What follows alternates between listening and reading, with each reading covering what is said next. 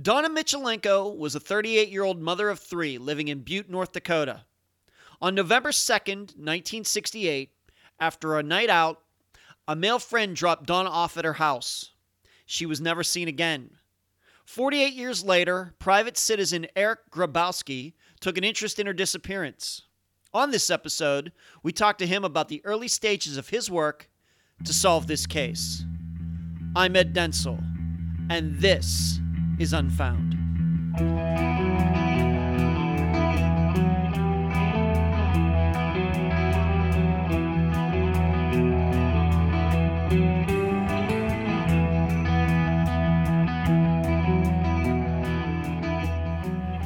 If you ever wanted to know what it really takes to put on an NFL game every Sunday, you wouldn't just talk to the players.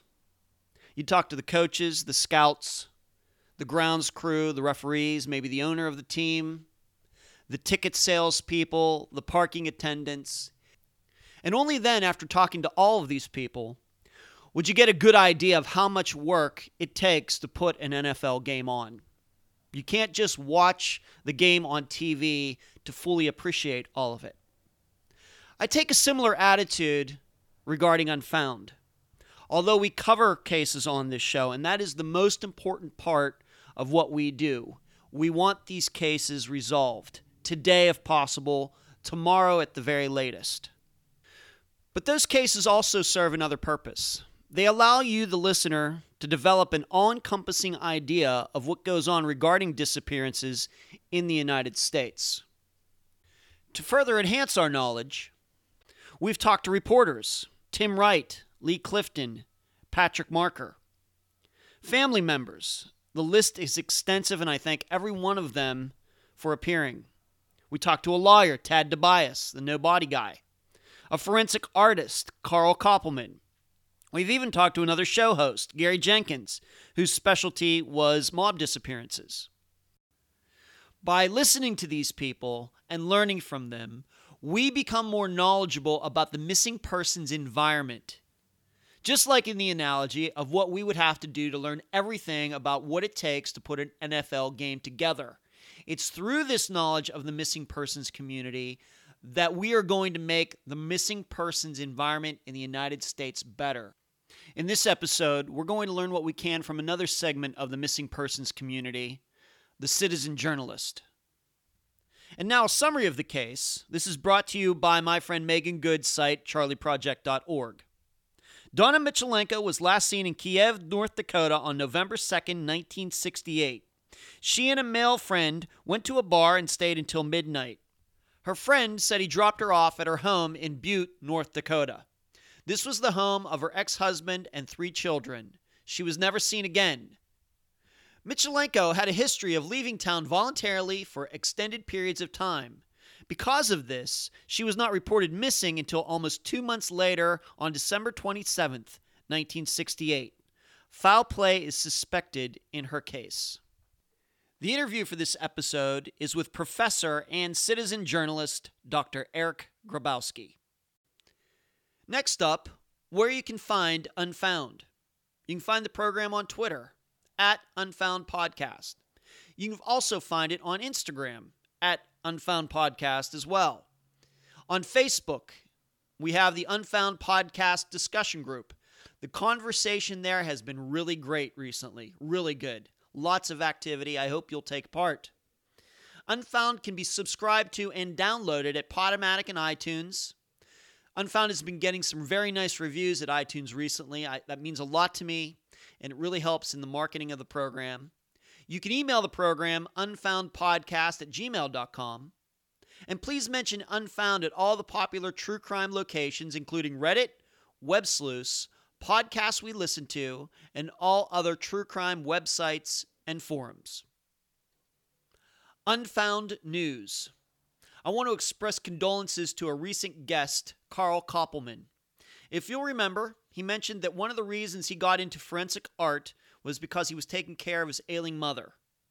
Unfortunately, she died at the end of February. Her name was Shirley Merrill Himmler.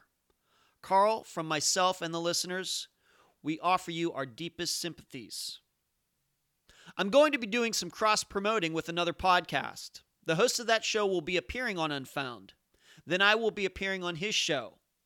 I'm not sure exactly if it will be a standalone episode or a midweek episode, or maybe I'll even give you a double feature on a Friday. I'm just not sure yet. Whatever the case, I think each of us can help each other's podcast bring in new listeners, and it's fun to network with people who are doing what I'm doing. Finally, Unfound made its first best of list. Yes, I know. Nobody is more surprised than I am. Player.fm ranked the top 40 true crime podcasts for the first part of 2017, and Unfound came in at number 29. I have no idea what their criteria is. I did not even know Player.fm put out lists like that. I actually found out from a listener who sent me the link.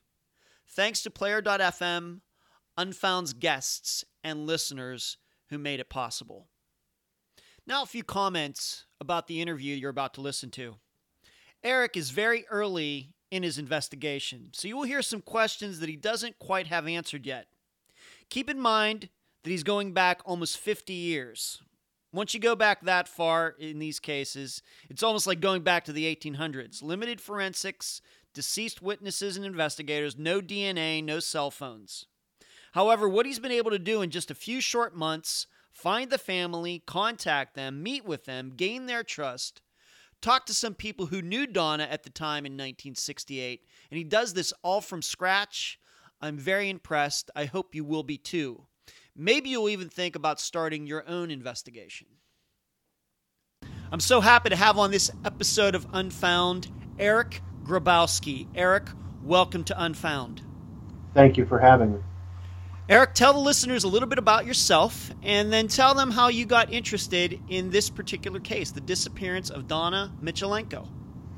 Okay, well, um, I am, my primary profession is uh, I'm a um, instructor, assistant professor actually, of uh, communication, and uh, currently at Dickinson State University in Western North Dakota. Of course, whenever I do this sort of thing, I want to just give the disclaimer I'm speaking for myself and not for DSU or any of its entities. Very good. But uh, as a uh, um, scholar and teacher of communication, and um, you know, we're both from the Pittsburgh area. My uh, graduate degrees are from Duquesne University, and my bachelor's degree is from Grove City College. Um, so about sometime around 2010, 2011, as I was thinking about some some options for freelancing and and consulting, as sometimes academicians do. Um, eventually, you know, I got to know more about um, what's kind of out there on the net and what people are talking about. And I guess I've always had an interest in um, crime issues, just as a general citizen, and um, I don't I'm not really into the morbidity of it. At least I don't think so. And uh, I do try to be motivated by the, the, the, justice component.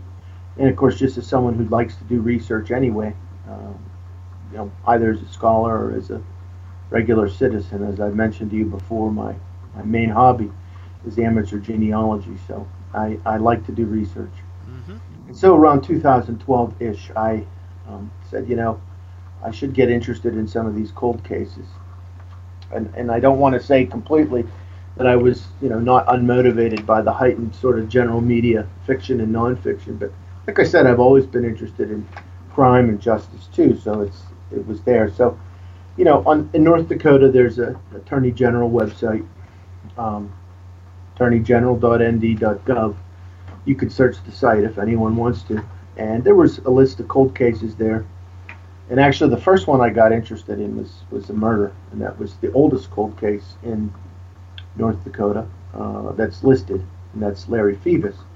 In 1962, 1963 uh, time frame, he was murdered and found later. And I'm still interested in that case, but and that's still you know, unsolved. So it's still unsolved. That's still unsolved. Yep, okay. that's still unsolved. Okay. And so, um, over the couple years, and and you know, both personal and professional life get ahead of you, and and I wasn't as attentive. And then I started to get back to these cases, and um, at some point, somehow it crossed my mind too to get interested in the missing persons component. And and I had branched out a little on some other studying some other murder cases from around the country.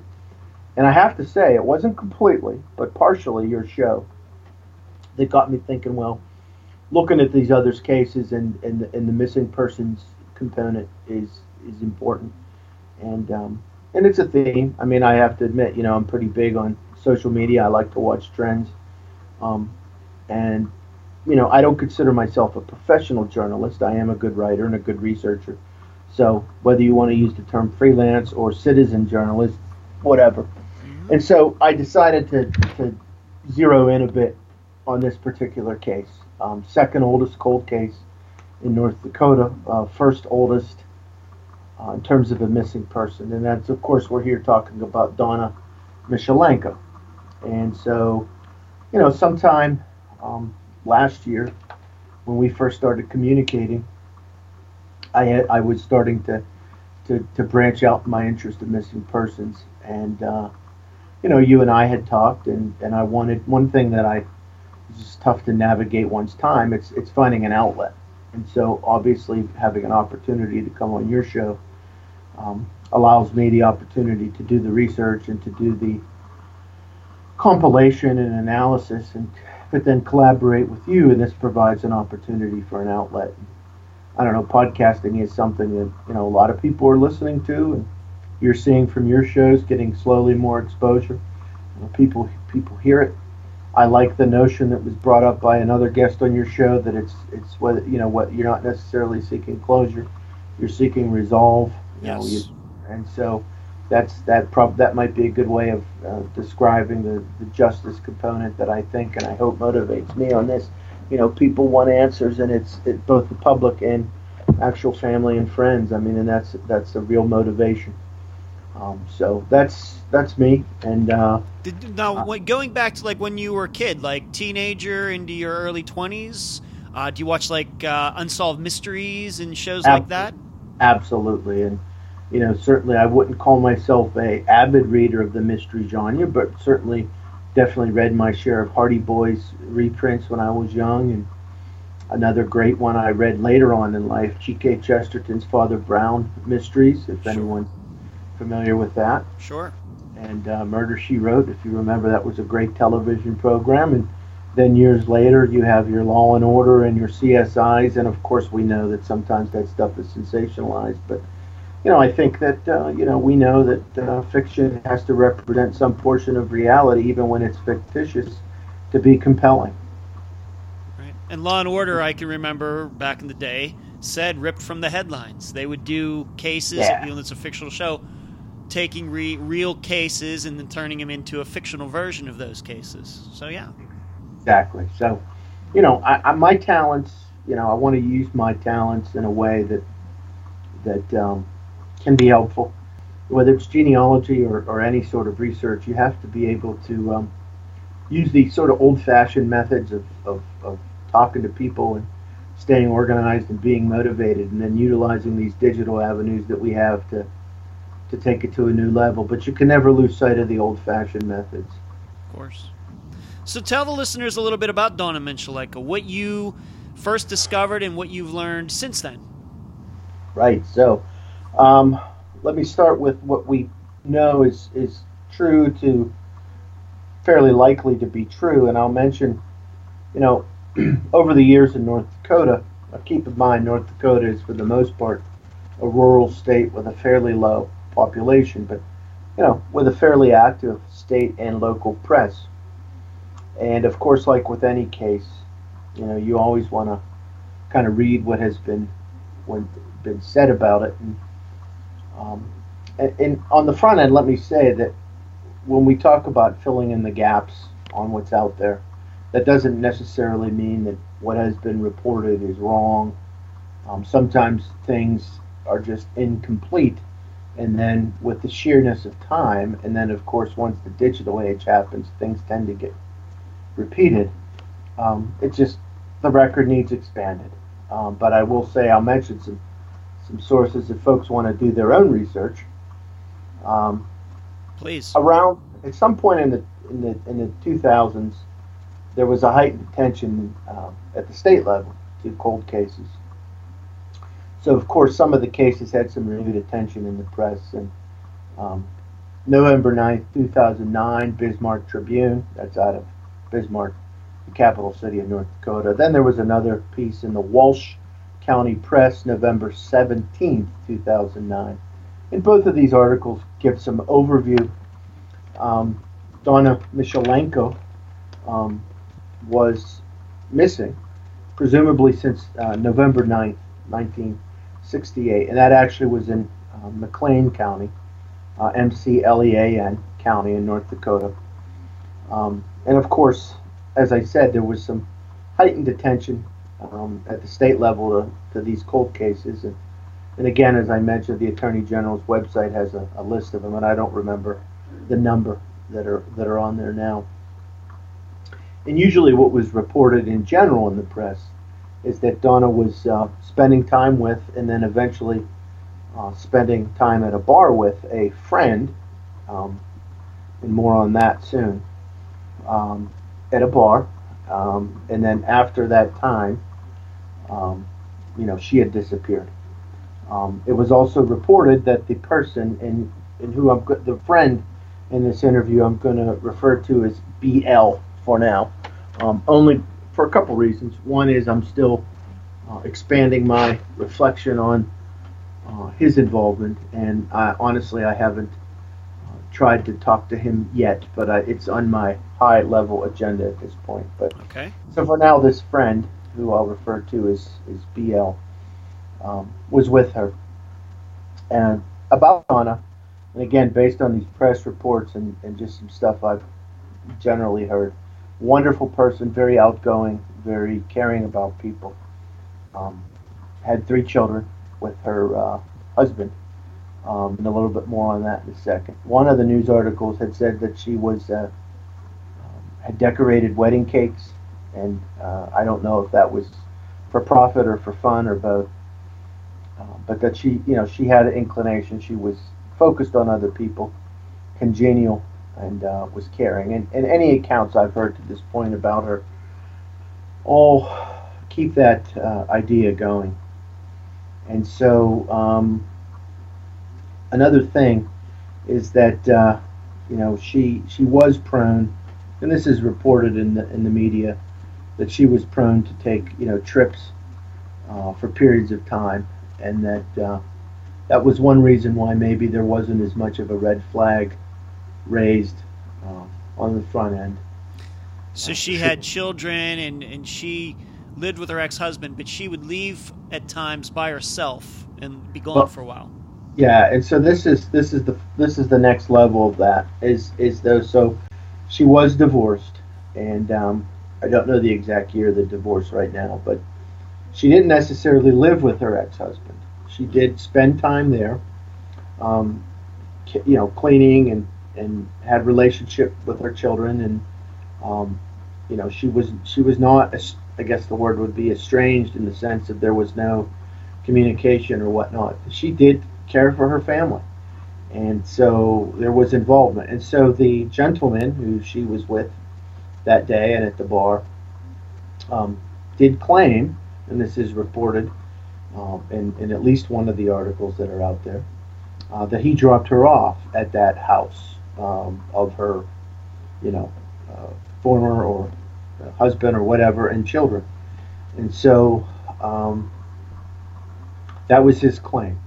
But she did technically live um, in another place in town. Um, By herself? This, by herself. Yes, and at least all accounts, both you know sources and media reports that I've read. And so, and this friend, uh, it does turn out through my conversations with with family. Um, um, so the gentleman that she was with, which is often referred to as, as a friend, uh, they were romantically involved. Um, and again, this is the gentleman BL that I'm using this this name today. The initials, yes. Um, so this event happened. The bar that they were in, which I have um, got the name of it, it's closed now. Um, Earl's Bar uh, was the name of the bar, and in fact, the town in which that bar bar was in is, well, it looks it's K I E F, North Dakota. It's a small town, um, named after Kiev. These were people that settled in this area that were from the Ukraine, and um, and so uh, KIEF um, is is is how it's rendered, whether you pronounce that Kiev or Kiev, but um, it's pretty much a ghost town now. If you want to learn more about it, there's actually a website run by a guy named Troy Larson, ghostsofnorthdakota.com, ghostsofnorthdakota.com, and you can search Kiev, North Dakota, and and you'll see that just the various pictures on the site. Uh, it's it's a it's you know relatively low populated and you know it's just I don't know if it's technically a ghost town, but it's it's not very active. So it hasn't benefited from some of like the fracking that's happened in North Dakota over the last few years. Doesn't seem to be, you know, based on any indication I have. Now, whether that will change with an eventual resurgent oil or not, but I think probably where it's located, I assume logistically, it's not as um, necessary to the to that sort of movement and transportation and cultivation. Okay. The area where um, uh, a lot of this family friend sphere is an area called Butte, B U T T E, North Dakota, which is not terribly far. They're both in McLean County. And that's where um, this gentleman, this friend, BL, uh, actually had a, a, a farm uh, south of uh, Butte, North Dakota. I don't. Um, that's so they were all kind of in this area. Now I did learn, and through my communication with family, um, which, as you know, we're going to be continuing Sure. that communication to get her on the show. Hopefully, yes. Yeah, and for now, I'll just say it's it's one of the daughters and her family who've been very helpful. But um, I did learn from her that um, uh, her her full name was actually Donna Jean uh, and um, and Michalenko, of course, was a married name. Uh, Donna's Donna Jean's Donna's um, maiden name was Heydt H E Y D T. And so, you know, she was Donna Jean Heydt, who was then Donna Jean Michalenko. Um, so it seems, of course, she did maintain her her married name even after the, the legal divorce. Um, so that's, you know, a lot of the basics, much of which is reported. Some of the details aren't necessarily in the media accounts. Um, and again, part of it's because they just don't end up there. Um, but that's the basic overview of what we know, almost for sure or for sure about the situation. Okay. Um, sort of the next step in my thinking is kind of to go into, um, well, let me just tell you a little bit about my where I'm at right now in, in certain research angles. Um, I have pursued public records requests. Um, North Dakota is a sunshine state, so that's fairly easy to do. Um, at the state level, and I mean at the Attorney General's level, um, I did get the answer back that this is you know, sort of an ongoing open case. So, you know, that's pretty much exempt and, and they don't disclose.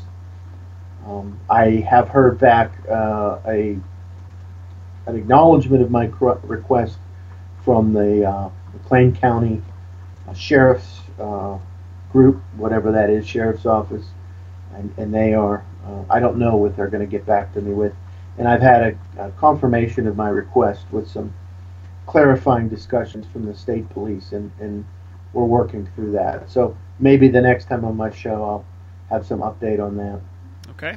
I do still need to think if there are any other uh, police departments that I, uh, or government agencies that I should talk to. I have um, had wonderful communication with some family members, and um, I also have a growing list of um, former, and I don't know if current, but at least former um, law enforcement folks that um, may be um, willing to talk. I don't know because I haven't contacted them yet. So these are, would have been maybe detectives who were on the case at the time and are now retired. Or later, meaning Or- or, later when the, either the county or the state revisited it. Okay. So that's sort of a next line of attack. But I do have a list of names growing that, that includes those folks, so I'm, I'm enthused about that. I have a source that was um, uh, suggested to me um, that I did reach, um, who was a local in the area at the time. And again, for now, I'm just going to refer to him as as uh, HP. Um, now, one of the re- couple of the reasons for this, one is I just recently talked to him. He's put forth some some insights that, um, and I think he's very credible. But just in terms of good due diligence, want to corroborate and fill in as much as possible. But he said some things that that are that are interesting, and um, that are that are worth pursuing, and um, I will uh, maybe make some reference to that today. Do you feel comfortable in maybe just giving the listeners a little idea about how you might have found this guy? Yeah, he was an he was a guy that was um, when I was talking with uh, Donna's family. Um, we had just I, I we were talking as much as possible about the context of that time, which, as you know, is so important. And this is 1968. Mm-hmm. And somehow we got onto the issue of, of, and I had a question too, is, you know, just because people say, or the, the newspapers said or say that you know, she was in this bar and she kind of had this timeline or this route of travel, how much was that corroborated? And somehow we got into a discussion of people who may remember that day. And so this, this gentleman um, was suggested as someone who was, who was around that time and I, and I did talk to him, and, and HP did say for sure that uh, he remembers, um, you know, being being there and and uh, seeing that day, you know, knowing and hearing that they were in the bar, you know, for sure, and that um, and he's not the first that said this, and I have a number of, of folks that have that have sort of said this that you know in the relationship that that, that Donna had with this gentleman um, at the bar that she was with, you know, there it was it was there was some uh, anger and violence in that relationship, and that was on display even that day at the bar. But so that this, that night, that evening, that night or whatever it was at Earl's bar, there was some signs of that then. Yeah, exactly. So this guy um, had had known of that. At the time, he would have been a bit young to have as much direct vision of what happened at the bar, but it was known and then when he was sort of out and about, um, he had seen um, uh, a car that was uh, sort of off the road in the ditch, and um, you know, possibly the, the, the, car of the of the uh, the friend that Donna was with, and uh, you know that was interesting. Um, and of course, that's something that to continue to, to follow up on and to think about. Another thing too that I learned from the family. Um, Maybe you should get into this, being that you keep saying that you can't you're talking to the family. How did you find the family? I mean, after you know she disappeared in 1968, it's almost 50 years later. I think some of the listeners who may want to do something like you're doing right now may want to know how did you go about finding some people after all these years? Well, I guess the advantage too, if, if, when you have a unique name like Michalenko, and um, and you know you have a, a lower populated uh, state like North Dakota, sometimes it's a little easier to find people. And I had done some calling around toward the end of 2016 and then at one point, the, the, the, the, one daughter who I've been in communication with, she she actually called me, and, and so that just you know proactive phone calling, calling around to some people with that last name. She uh, she called me, and I can't remember if I actually, I think a family member may have given my information to her, or I may have left a message. I think it was more the, the former, and so that gave us some rapport, and we started talking and um, she had to be excited after all these years that somebody was taking such an interest in her mother's case. Absolutely, absolutely. And um, you know, eventually I went up there. There was there was some weather patterns and just regular life circumstances. We finally found a time I was able to get up there and meet meet there with with her and, and other family members. And so that was incredibly helpful. Sure. And so um, I did learn also that when Donna uh, Donna had a dog, um, and I never saw that in the media reports. Um, and that the dog's name was uh, Trixie. at least as this, this family member recounted it, and that the uh, dog also was uh, missing. However, um, just recently from uh, my my source HP, his he said that he remembers hearing that they actually did eventually uh, find the dog um, near a near a Lutheran church in the area, and that the dog was uh, dead, uh, shot oh, dead. No. Oh no.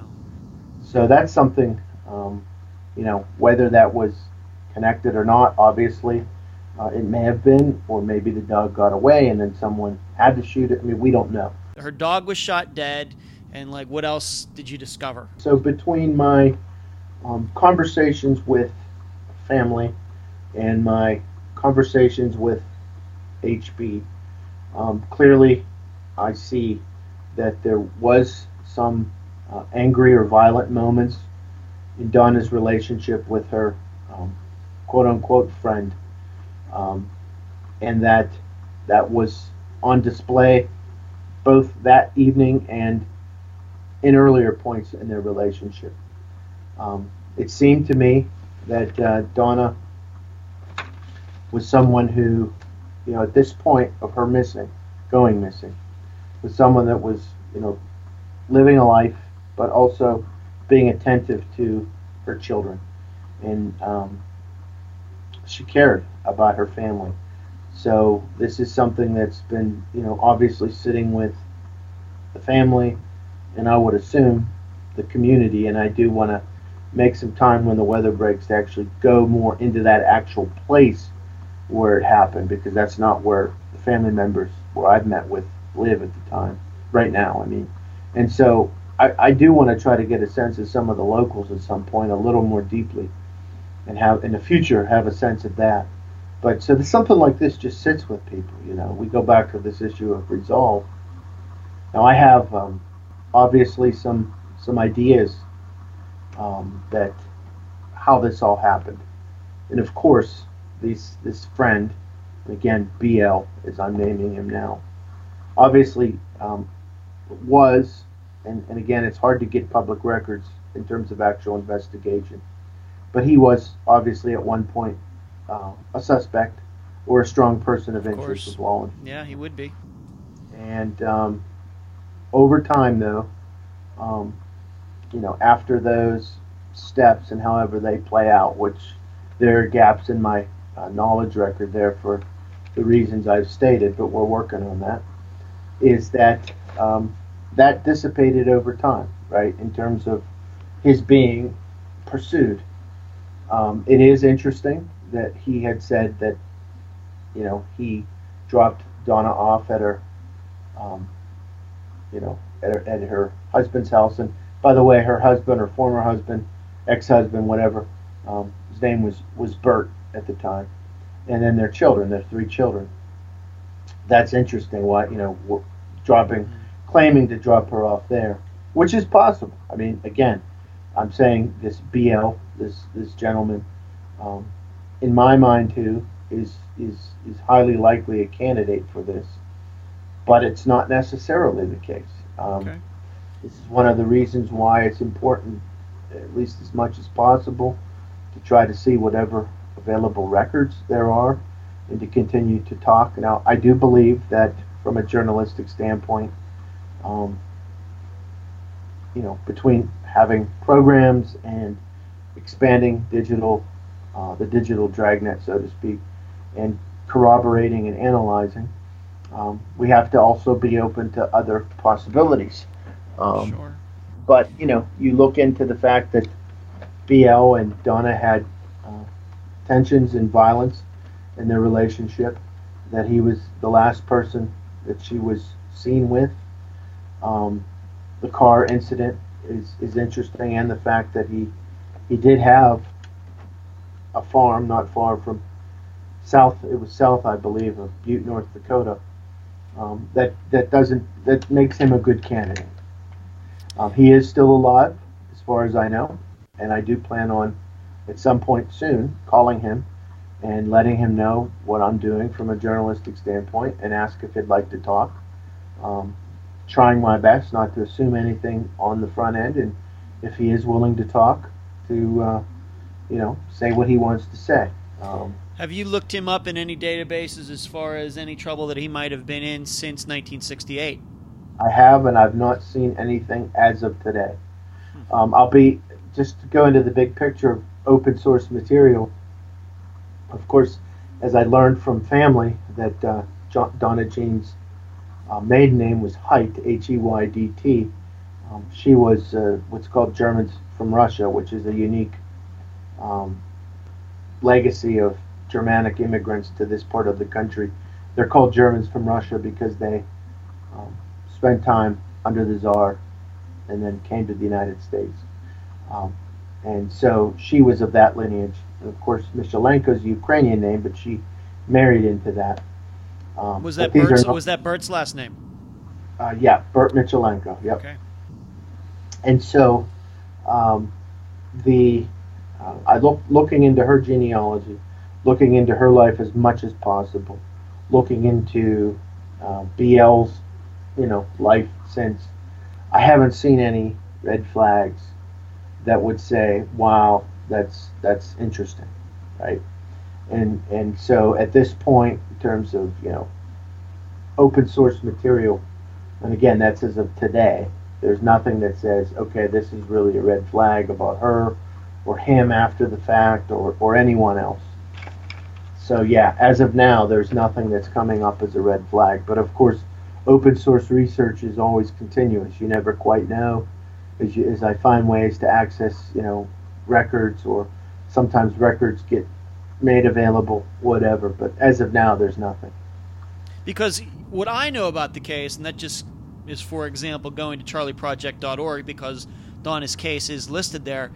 By reading the account there, you could easily come to the conclusion that this boyfriend did drop her off at home and her ex husband was upset that she was out with another guy and something happened to her that way. You could go a few different ways in this, and that is you know disappearances as well as I do. It's a very common occurrence that yeah. you know jealous lovers take you know uh, get violent and make in particularly women disappear. Yeah, that's uh, definitely. There's no question that that you know in my mind that's a scenario that one has to play out. But so what I'm saying know, is BL can be seen as a decent suspect, but you look at that scenario and you could say Bert could be one as well, and of course it could be neither. Right, and so uh, my if I were to if I had to rule out, and it's not at this point, I guess completely reasonable to rule out Bert, but based on all conversations I've had so far, um, although they were divorced legally, Donna had no um, that I've discovered no obstacles to maintaining um, good relationships with her children and no obstacles from her side of going to that house and helping clean, keep house, take care of her children. It didn't seem to me, based on anything I've heard, that there was any problems to the point that that that, that you would, um, other than he being the ex-husband, uh, other than his being the ex-husband, then that that being an issue. And it sounds like, based on my conversations with family uh, and just general reflections on what I know, that um, if he was looked at at all, he was ruled out. And I don't see anything um, in his background, again, that would say to me, yeah, he could have been someone that, that murdered her. Is it possible? Sure. But um, I'm, I just don't lean strongly that way as of today. Of course. Was Bert uh, the father of all three of her children? As far as I know, yes. Okay. All right. So these people then you're talking to, for example, uh, this daughter, it's her actual father that uh, it could be a possible suspect in this case. Just if you can say this, um, does that uh, worry you in any way or anything like that uh, about? Do you think they're shading their opinion in any particular direction? From a journalistic standpoint, I have to always consider that. Um, and which, of course, is why, you know, when I, you know, talk to people um, and you let them know you're approaching it from a journalistic perspective, I think there's a way of balancing out good listening and asking good questions with the broader realization that the, the journalist, be it professional or citizen, has to do their homework. Um, so uh, there's always the possibility that the family, any family, any family, is going to have that shade. I will say though, I didn't sense when talking in, in my ongoing conversations with uh, any family member that there's a, a, a more than ex, an excessive or more than normal um, lack of objectivity on these things. I, I, I don't see it. And again, based on my looking at the big picture from the media reports and, and conversations and discussions, even with uh, HP, um, at this point, I would say that the, the, the idea, the hypothesis, the theory, whatever you want to call it, that the husband Bert did it is, is I would say, at this point, not likely. And would you say that the the family once they found out that you were interested in, would you say they're all in with you? Do you think? I've yeah, the, at least this particular wing of the family that's that's tied to this one daughter. I haven't um, encountered any um, problems or or you know change in tone or or anything like that. And again, anyone else I called around to in December, um, I this particular daughter has been so communicative and helpful. I haven't even yet branched out. So. Okay. I asked that because uh, being that you're a listener of this show, and I deeply appreciate that, and the listeners know that I covered a case that coincidentally happened very close to where I live here in Madeira Beach, disappearance case from 2011, the disappearance of Kelly Rothwell. And you know, on this show, we mostly talk to family members of people who've disappeared. In that case, I have a friend of mine, Lee Clifton, who got involved in that case. So she is continuing to do this day what you're just starting out doing now. And the reason I asked that is in the Kelly Rothwell case, the Rothwell family, you know, got connected to Lee very quickly, and now after all these years are very, very close. And I guess that's what I mean that there was an all-in factor where these people met Lee and said, "You know what? I think this woman is really going to do all she can as a private citizen yeah. to find out what happened to Kelly." Are you getting those kinds of feelings coming from Donna's family? Uh, so far, yes. Okay. Um, I don't know if we're ever going to become super close, but I can say that there's no question that there's an interest and a rapport that is authentic um, with the folks again in the wing of this this daughter's family and um, and again I, I do need to revisit some of the other contacts that I was starting to generate um, before this family member called me, and that's who's really been my primary point of contact. Have um, you have you entertained the idea, being that she was a woman who seemingly left for periods? Did, have you ever figured out where she went? Is that a question you asked her family, her daughter, where they thought she might have gone these times that during those years uh, that she disappeared? I don't know for days or weeks. Any ideas on that? Yeah, at, at, at this point, it seems as if she most likely never really left the state. Um, the trips could have been um, to visit um, family, friends, sightsee, whatever. Again, Donna was a, a, amicable, outgoing person, attentive to other people. Um, I have found no inclination that these were uh, tied to any, you know, nefarious activities um, and so, I mean, you know, could it have been tied to her disappearance if, if uh, you know, BL wasn't the guy, and if the husband wasn't the guy, and somehow she decided to take a trip on that same day? I mean, but it just doesn't seem like that happened. But is it um, possible but, that she just walked out of her life? Um, now this is this is a good question, and so something that I am most likely would rule out at this point. At this point, is that she intentionally disappeared. Um, both from conversations with, you know, the daughter and the daughter's family, as well as this HP, it seems as if that um, after her disappearance and over a period of time, that her personal um, funds uh, remained intact, and that uh, her belongings, um, you know, there was no sense of someone um, you know, taking a bunch of stuff or kind of accessing things at a later time. So, you know, those, those, those seem to be the sorts of things that, that have glitches when someone intentionally disappears.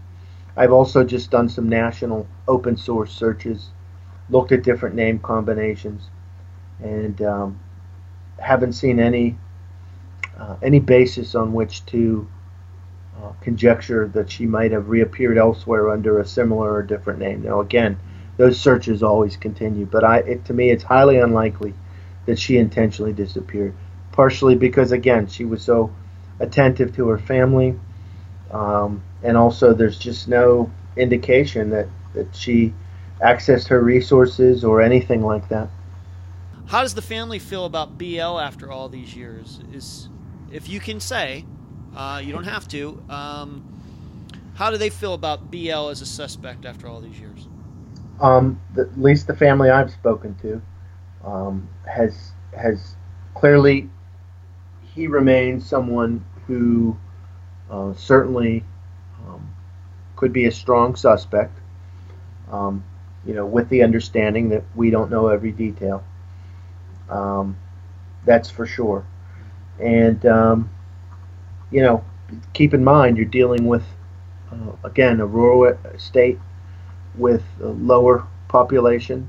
People know people, so you know, like this Butte, North Dakota area, um, and the surrounding small towns. You know, a lot of people know a lot of people, so um, so you kind of have to deal with that um, proximity of people, either in terms of the idea of those people or the people themselves. So I think I don't. I'm, I'm never going to say they've they've come to terms with it, but I think that they, you know, there's there's a sense that BL. Um, there's a lot of good reason to suspect him. There's a lot of interesting, you know, things that we've discussed. But uh, at this point, it needs to be pursued, and um, you know, whomever it is, whoever it is, then we we we need to find that out, whether it be the police or them or journalism or whatever. Does the does the family at this time? I know it's been several years, several decades now. Do they ever remember BL showing any sort of remorse that Donna was gone? Did he ever come around, like after shortly after Donna disappeared, and says, said, "Hey, I have no idea what happened to her. I just dropped her off. I'm sorry. I apologize. Did he do, help do any searches?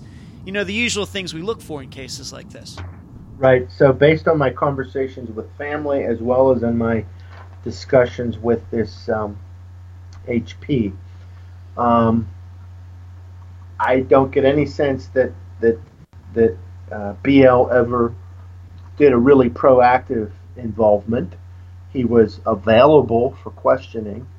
Um, my sense is that over the years, again, remember you're dealing with location and proximity, that it was certainly uh, awkward at times. Now, whether that awkwardness is because of of um, uh, guilt or shame or embarrassment or uh, just not wanting to be caught up in a false, you know, idea, mm-hmm. time will tell and the facts will tell. Um, it was not a completely a strange situation. Again, you're dealing with people that know each other and live around each other and know people who know people, family or friends.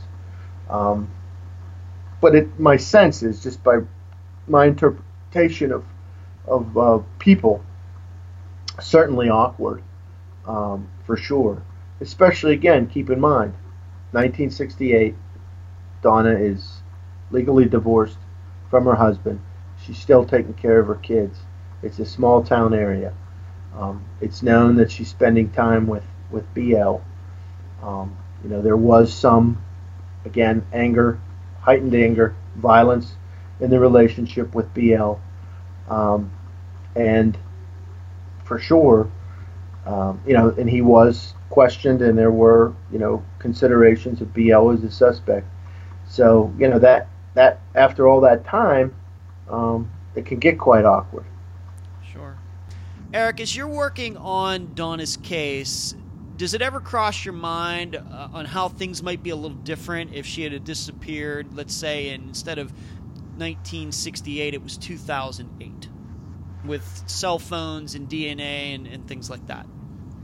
There is no question that, um, and we see this real time, particularly on Twitter, that when someone goes missing, um, especially young children, but even persons who are adults, that there's a greater immediate awareness and attentiveness to that person or just to the general notion of being missing. And that is a really, really strong advantage. But it's never a guarantee because on the other side of that coin, we know that um, either intentionally crowdsourced information or just incidentally communication, communicated information um, can be wrong accidentally. And, you know, who knows? As some people talk about when they talk about open source intel, there's always the possibility of disinformation. And so, you know, I have in mind here, of course, the many discussions out there about the Boston bombing situation and how there was all this movement on social media, and, and some of it very helpful, but some of it turned out to not be so helpful. Um, and so that's it's it's it's I guess you'd say it's a blessing and a curse sort of thing. I would say it's probably more more pros than not because the quicker you can get that information out there and the quicker you can raise awareness, um, I think that's a good thing but again, I got to go back to those old-fashioned things about you know uh, good research and being cautious and and um, and uh, yeah, that's the ethical and and the uh, professional side of you know using these digital media and, and other related things as tools that we you know that we um, have to use with care and caution, but proactively. Sure. Maybe you can help the, the listeners with this if we want to move into a more general idea of you know your investigation and your interest in this case, the research and everything that you're doing. Maybe this can help some listeners out there who may want to do that in a case that they're interested in. Is this something where you put together a step-by-step plan, like you say, like for the next month I'm going to work on this, and or is this a little bit more, I guess you might say, a little bit more seat of the pants type of thing that where you are are much more flexible? Um probably practically speaking, a little bit of both. I I do try to have a general plan. Um, open source material um, is always a good place to start. Looking at every possible media report um, to have a sense of what the facts are, the facts are believed to be. You gain perspective. Um, you get names. Um, but then you know, there are times where you have to be a little bit flexible because, and, and we'll get to this shortly, you start to think about other hypotheses or by other suggestions from either sources or things that you reflect upon on your own. You sometimes have to run with that. Well, let's talk about this then. What, what, what? Let's let's let's breach that subject right now. Right. Let me go through then, just sort of ruling things in, ruling things out, and then how I've had some recent possible slight change of thinking on that. Okay. So, of course, um, I do believe that at this point it's safe to say that uh, BL um, should be considered a prime or primary suspect. Um, but again, we can't take things off the table. I, I, have mentioned that I, at this point, am not inclined to think that, that Bert was involved. Um, I do not believe that Donna intentionally disappeared you know, and barring any future evidence or, or strong inference in that direction, I just I don't see it. Um, from years ago, when I was, you know, starting to get interested in the Phoebus case and looking at cold cases in general, um, I remember a, a, former colleague of mine at Dickinson State University, and I'll mention his name here. and told him I would. Mike Shaughnessy. He's a biologist, Dr. Mike Shaughnessy he's now at uh, Northeastern State University in Oklahoma. But he always he said to me once, you know, you should look at these cold cases together. It's always possible that maybe if there was someone in the area that was a serial killer or whatever, you know, could any of these cases be connected? So I always have that on my mind. At this point, at this point, sure, I I haven't stumbled upon anything um, that would directly connect any specific cold case to another at this point, um, for sure and that's something though that I always keep as a sort of analytic framework. Now I was um, obviously early on, um, I ruled out what we'd consider, uh, generally speaking, organized crime. Um, certainly, uh, in, in those days in North Dakota, you know, there wasn't really, as far as I could tell, any strong influence by a, you know, Eastern European uh, mob outfit. That's, as you know, very much a, a post post Cold War Sure. uh, manifestation in the United States. I mean, Yes. it was here, Yes. but it it heightened after the end of the Cold War. It was Yes. here before, but it heightened. I didn't see any of those sorts of connections. I didn't see anything in Donna's life that says she was involved in any, even a local organized crime sort of thing that would have got her knocked off. Uh, so uh, I was willing to, to rule out at, at that. Um, but I will say this is interesting. That um, that uh, HP, when I was talking to him very recently, we were just talking about other possibilities. And um, he had mentioned to me that uh, Butte, North Dakota, uh, has had a bit of a history of, of shady activity, uh, in, you know, crime and even uh, something uh, that, that people involved in uh, satanic worship. So he had recommended to me to, to start reading, and I'm going to start reading the uh, the book, which you may or may not have heard of, uh, "The Ultimate Evil" by Maury Terry. No, never heard of it. And he says that there are some, and, and, and I did some quick looking, and of course that there's always been this discussion about uh, the, the Berkowitz case and, and some connection across the country that he didn't necessarily act alone, and somehow North Dakota gets involved in that. But th- so this Maury That would Terry, be Michael Burke. Mike Burke was the son of Sam. Is that right? Yeah, Okay. yeah. Oh, So- okay. I pulled that off the top of my head. All right. You got you got it. So when you look at the Maury Terry book, and I did confirm this after uh, HP mentioned this to me, he mentioned some factual people in there, but changes some of the names. So HP mentioned some things that I have to follow up on before I'm willing to talk about. I'm not saying that I believe at this point that um, that that Donna was killed by a satanic cult or drug dealers or a mixture of both or you know hitmen, but it's something interesting to look into. Um, it, it, it's interesting. You know, is it possible that maybe it wasn't BL and, and maybe those circumstances point that way, but there could have been some other nefarious activity? You know, that so yeah, I did look online after I talked to uh, HP, and I did see that over the you know Buttes had its incidents of troublemakers and, and, and, and shady people. And could there be a whole third party here that could be involved? Again, this is just very broad conjecture at this point. So I was almost ready to rule out organized crime, or almost ready to say, hey, it probably wasn't a serial killer.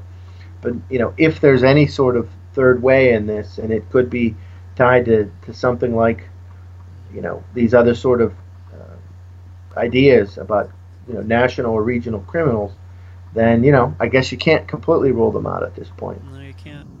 Has- so I'm going to be I'm going to be reading that book, The Ultimate Evil. I'm going to look for some of the things that that HP said. By the way, HP just we were just talking. We were just saying, hey, what are some other possibilities? Obviously, we talked about BL. We talked about um, Bert. We talked about it's it's, it's this guy Just kind uh, of brainstorming. brainstorming, and he had said, "Hey, such and so and so person said once, maybe it was this so and so person. Check out this book." He had mentioned some possible uh, persons or circumstances that I have to re- reflect on and research more before I'm uh, even close to being able to discuss it as possible publicly. But you can see, ever since I've had this conversation with uh, HP recently, now I'm just focused on okay, I'm just going to, for fun, read this book, The Ultimate Evil, Maury Terry, and just go with it and see if there's anything there and, and look at times and dates, etc. Maybe an obvious question I should ask you. I'm sure probably the listeners would have thought I would have asked it by now, but Bert, her ex-husband, is is claiming she never got home that night, right? That, yes, right. Okay. All right. So he's the The, so that's the, the friend that's the, that's the, friend BL that's the is position of the family. right.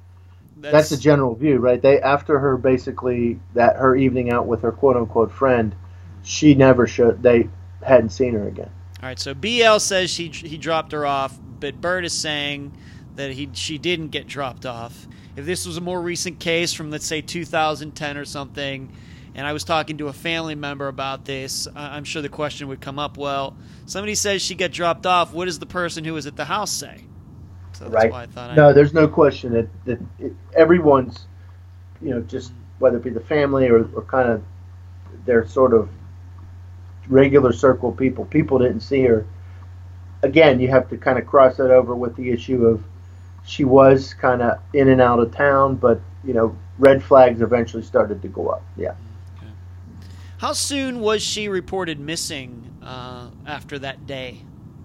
Was it the next day? Not or? right. No, uh-uh. it was not right away. Um, it did take some time. Um, I've heard or seen some mentioning of a specific time frame. I'm not willing to stand exactly on that yet until I see an actual document that says that. But it was not right away. Um, but I don't. I think maybe that sometimes if someone reads the reports and they see the, the newspaper articles that say, well, she was prone to take trips, so that that you know that that people just didn't think about it. That's not exactly the story either. I think that um, she was missing. It was on people's minds that yeah, she's someone who takes trips, but the red flags were going up, and then there was an eventual you know reporting of a missing person. I don't know the I can't factually verify right now the exact time frame on that. Has Donna been declared dead?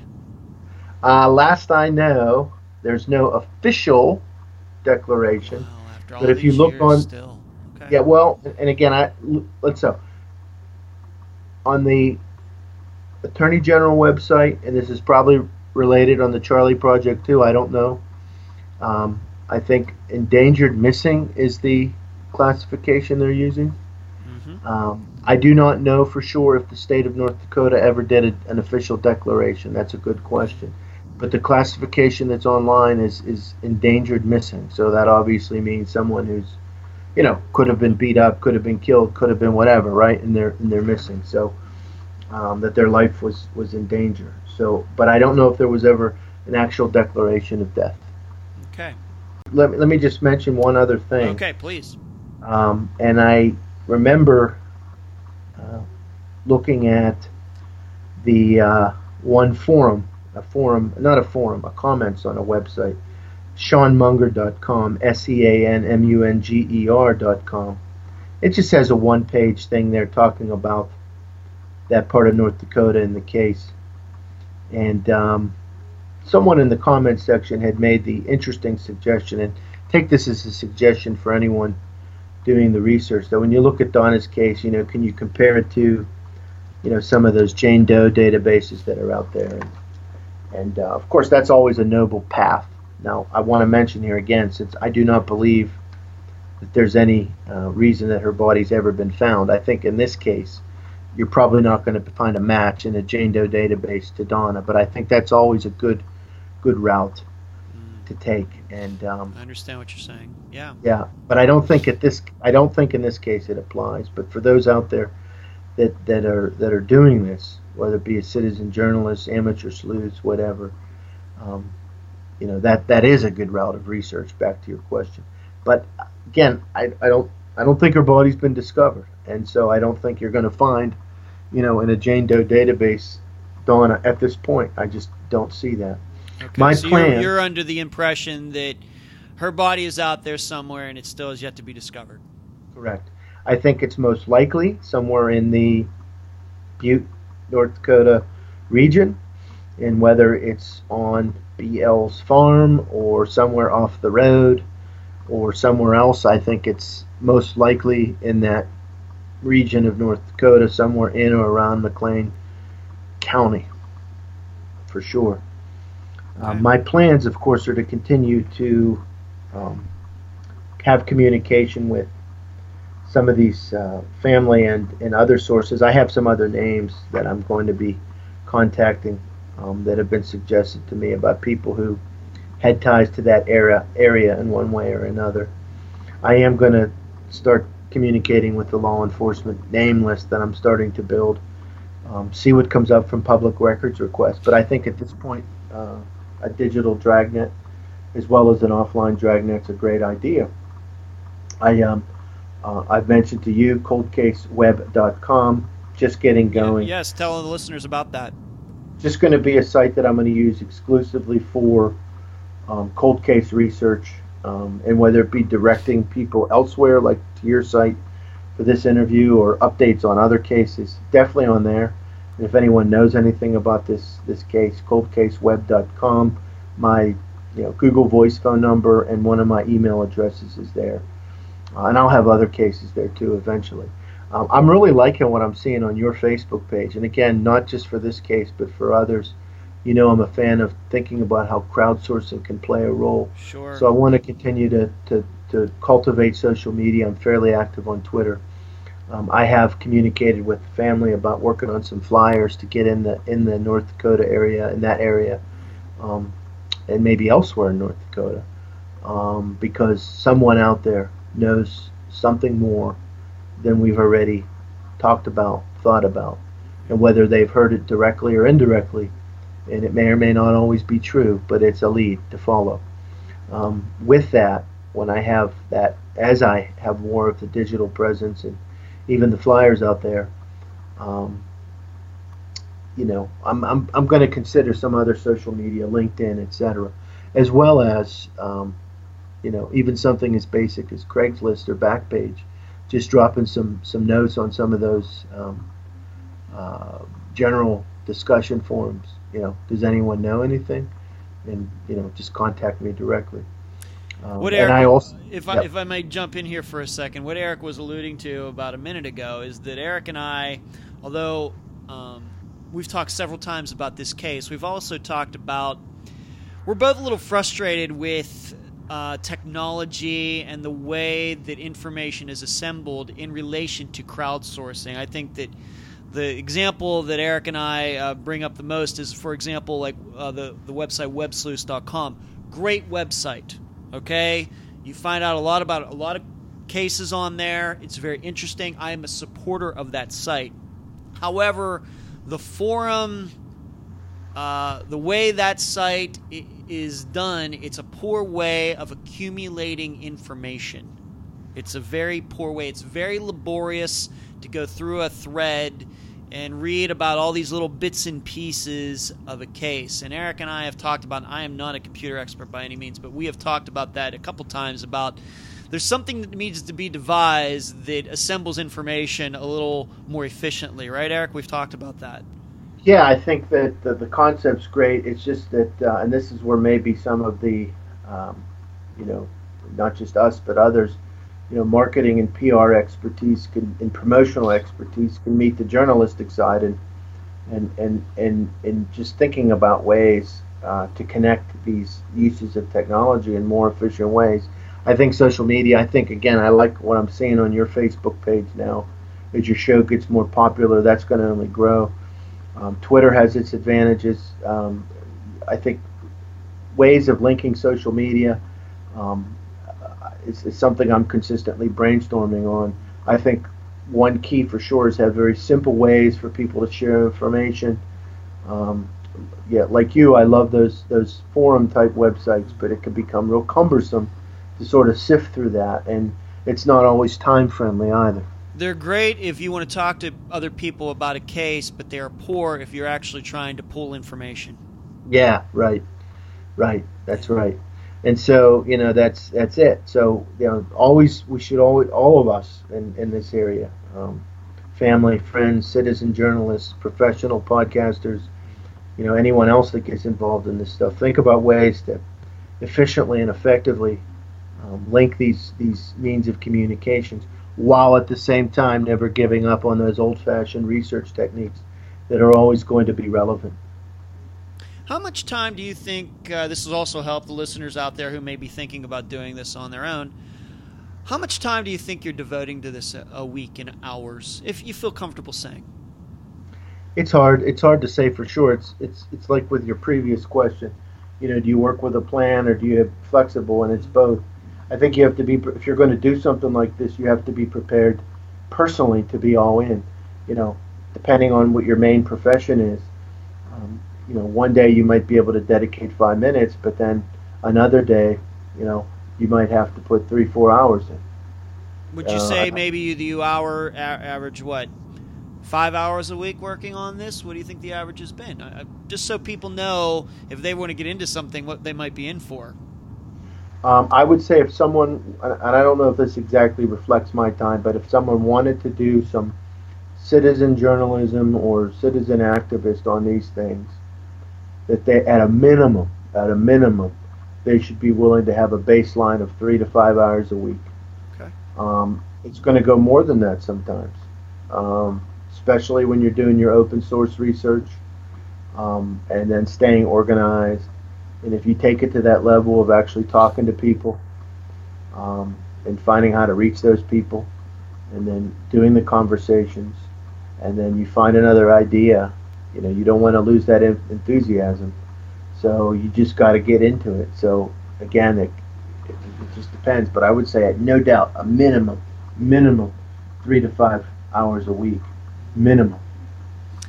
How is this so far? How do you think this has affected you as a person? I mean, already you're a college professor. You're you're molding young minds and getting you know them prepared to go out into the world, and then you're doing this. What has this added to your life? I believe that the general interest in these things, I hope for me personally, has reinforced uh, the the idea that um, for me, which I think I, I, I work to authentically hold, that um, justice is an important component of a good society, um, both at the, the general level and at the individual level. And that if we have particular talents that we can bring to the table to help with that, um, that motivates me. And when you're sitting there talking to a family member or you're talking to a source or you're just reading through old articles you know that's you got to have something you're interested in to keep going it has an authentic motivation. Um, that that just continues to reinforce it for me. Um, and you know there's always more to learn. Whether you're doing academic research your own amateur genealogy or you're doing uh, citizen journalism like this um, there's always more to learn. There's always another angle. You always have the job of verifying your facts and then looking at the various, you know, theories, frameworks, arguments, and you have to be willing to, to balance that subjective and objective dimensions, those dimensions of it. So it, it verifies a lot to me. It, I can't say that this case has been completely paradigmatic because I've had an interest in this stuff and I've been trying to specify it. But I'll say it validates it, the importance of this for me. Right. Right. Because you know whether Donna was you know when she was murdered is highly likely she was murdered. Uh, there's there's material that needs to be known. Her body is somewhere uh, or was somewhere, and um, yeah, justice needs to be to be served.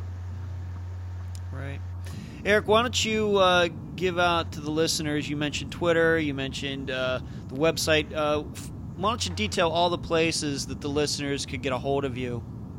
Okay. social media and elsewhere. Yeah, let's let's. So right now, I'm just finally getting around, and again, thanks to you. Uh, in this case, an opportunity to, to, to communicate, which again, by the way, for this case in particular, um, will always be uh, this sort of thing exclusive to you. Well, thank you. And, yeah, and so, uh, but coldcaseweb.com um, is where I'm starting to build my own sort of um, overview of the cases that I'm interested in as a citizen journalist. And uh, that has my one of my email addresses, and uh, the one I have listed there, I think, is eg at coldcaseweb.com. So if anyone wants to ask questions about research, or if you know anything about this case, uh, please share it with me. Um, now is the time. You know, now is the time. And uh, also on Twitter, uh, twitter.com backslash doctor. It's dr because I have a PhD in rhetoric. dr e r i c g r a b o w s k y. Um, I should probably at some point uh, link that to that cold case website, and I will. Um, and then the uh, I, I don't have a specific Facebook presence for this work yet. I mean, I have some things going I might use. I mean, you can find me on, on Facebook, either personal page and a general page, but um, I, I might just kind of rely on your page for these cases pertaining to missing persons because you have some good activity in going. the uh, in the Unfound podcast discussion group. Yes, we have a lot of uh, active people there, and I love every one of them. We have a lot of great discussions there. Yeah, and I'm and it's it's starting to shape up that that could be a nice um, place to do some crowdsourcing uh, because as your show grows, that Facebook page is going to grow. I think that um, what's so unique about the group is that the listeners can talk to the actual guests that I have on the show because just about every guest that I've had on the program uh, ends up being a member in the group. Yeah. Because it's a private group, it's very controlled atmosphere. There aren't any trolls or anything. It's some really good uh, quality discussions can be had there, and listeners can ask these people back and forth. They can have great conversations there. Yeah. Yeah, and I'm excited after this this uh, this episode is officially released to play a, po- a part in that. And of course, I'm excited because the nice thing about having those conversations, just like I mentioned on that you know comments post, um, you know, people have ideas. I mean, that you haven't thought of or I haven't thought of, and yes. so that that'll be good. And and so between kind of throwing out the the dragnet and then pursuing some some more of the leads that I mentioned, um, I certainly hope to be back and plan to be back for sure. an update on this case at some point in the not too distant future. And um, I'm give us gonna, more updates. I'd love that. Yeah, and I'm going to be, you know, whether we do 15 minute spots or hour spots or whatever, but I'm going to be um, pursuing this uh, proactively and uh, professionally and um, and again, it's, it's it's it's important for the family, for the community, for Donna, and um, you know who knows whether there'll ever be a you know because just with the way that evidence and such are. And by the way, I'm not uh, I'm not in any way uh, not uh, a proponent of law enforcement. So certainly, as I build a journalistic picture, you know, um, although I'm not necessarily going to put all of my journalism at the discretion of law enforcement, if I ever run into anything that I think for them would be important for them to know, I would keep them in the loop, of course, too, because I would want to see the real killer, murderer of Donna, whoever that is, be brought to justice. Uh, Eric, anything else that you'd like to say before we uh, conclude the interview for tonight? Well, again, I've appreciated the opportunity to have this outlet for this case, and um, you know, my goal over the next, let's say, month is to continue to widen my purview of, of verified or possible facts. Um, continue to branch out in terms of sources, and um, have um, some some more clarity on some of the good um, points that we're that I'm working through, and and I know we're working on the possibility of, of getting some other, at least one, if not more, other folks on this program. I want to Yes. make this this publicity for this case. I want to make this a key component of how we get this case solved. That's what I leave you and your listeners with. And again, if you know anything, coldcaseweb.com, eg at coldcaseweb.com. Now is the time to talk. Thank you. And Eric, thank you for joining myself and the listeners on this episode of Unfound. And that was my interview with Dr. Eric Grabowski. I appreciate him being on the episode. A couple things that he mentioned just about the friendship that he and I have developed over the last about six months. He mentioned that we're both from Western Pennsylvania. That's true. He grew up closer to Pittsburgh than I did, and I want you all to know that that's true. In full disclosure, he and I actually went to the same college, although we were not there at the same time. I think that I graduated in the year that he entered Grove City. I graduated in May of 93. I believe he started at Grove City in September of 93. I think we were like two ships passing in the night there. I want you all to know that that's a total coincidence. I can assure you that anyone out there who is devoting a part of their lives to bringing light to a disappearance is welcome on this show. Eric being from the same area of Pennsylvania and the same school had nothing to do with his appearance on this program. In regards to what's going to happen next with Unfound and the disappearance of Donna Michalenko, I hope we can have her daughter on. This would be the daughter that Eric has made contact with. Get her on the program so she can talk about her mother, what she remembers about her, and what it was like to grow up not knowing what happened to her mother. Maybe she can expound on what Eric has mentioned in this interview. I would really enjoy that. I hope that can be arranged. Maybe we can make that happen in May or June, sometime like that. As for this interview with Eric, I get the idea that he has a long road ahead of him, and I think he knows that. He's basically starting from scratch. The case is almost 50 years old, and he still has a lot of leads, a lot of questions to be asked, a lot of people to be talked to uh, as he makes his way through all of this. And when he's further ahead into his investigation, he's collected a lot more information. I plan to have him back on. I don't know if we're going to do another hour interview but I would surely like to do a 20 minute interview about what he has learned since this interview that we did here in March. Maybe we'll do it as a Monday release of Unfound. As you know, we release every Friday, maybe a Monday or Tuesday, something to break up the week nicely, something like that. I will entertain those options as Eric and I continue to talk. As for the interview itself, here are some points that caught my ear maybe they caught your ear as well. The dog being shot to death. I think that can be interpreted a few different ways. It could be that the dog, Trixie, was with Donna. Something happens to her. The dog runs off, runs into somebody's yard. Somebody shoots it. Or the dog was with Donna and both of them were murdered at the same time, if you believe that Donna was murdered, or it could be that the dog just ran away and was out there on the streets that night that Donna was out with this friend of hers, and the dog dying had nothing to do with her disappearing. At this point, I'm not sure what to make of it. It sure does seem a little too coincidental. I'm sure that's something, though, that Eric's going to look into. This future interview with BL. I'll be interested to hear how happy BL was to talk. Was he excited about talking about Donna Michalenko? Was he hesitant? I'm not even sure that BL has done even one interview since 1968 regarding the disappearance of Donna.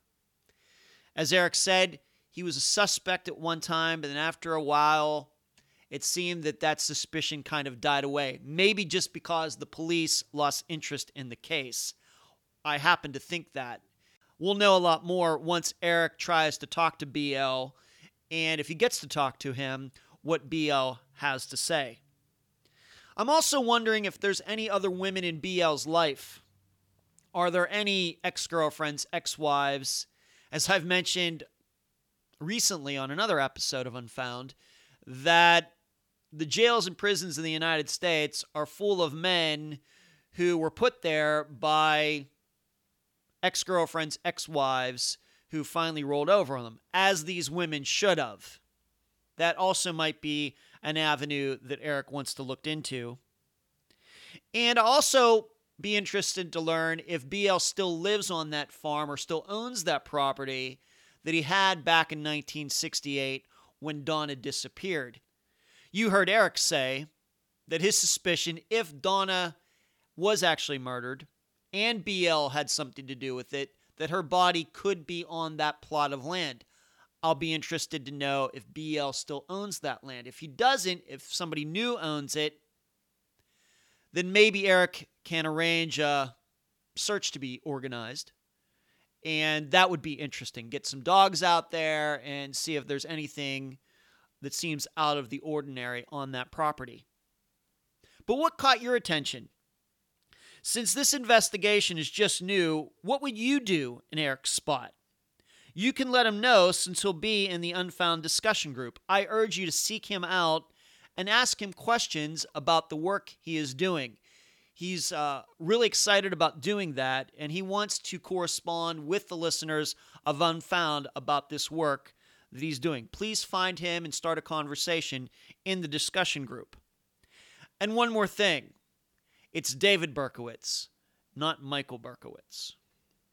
But that's the end of the show.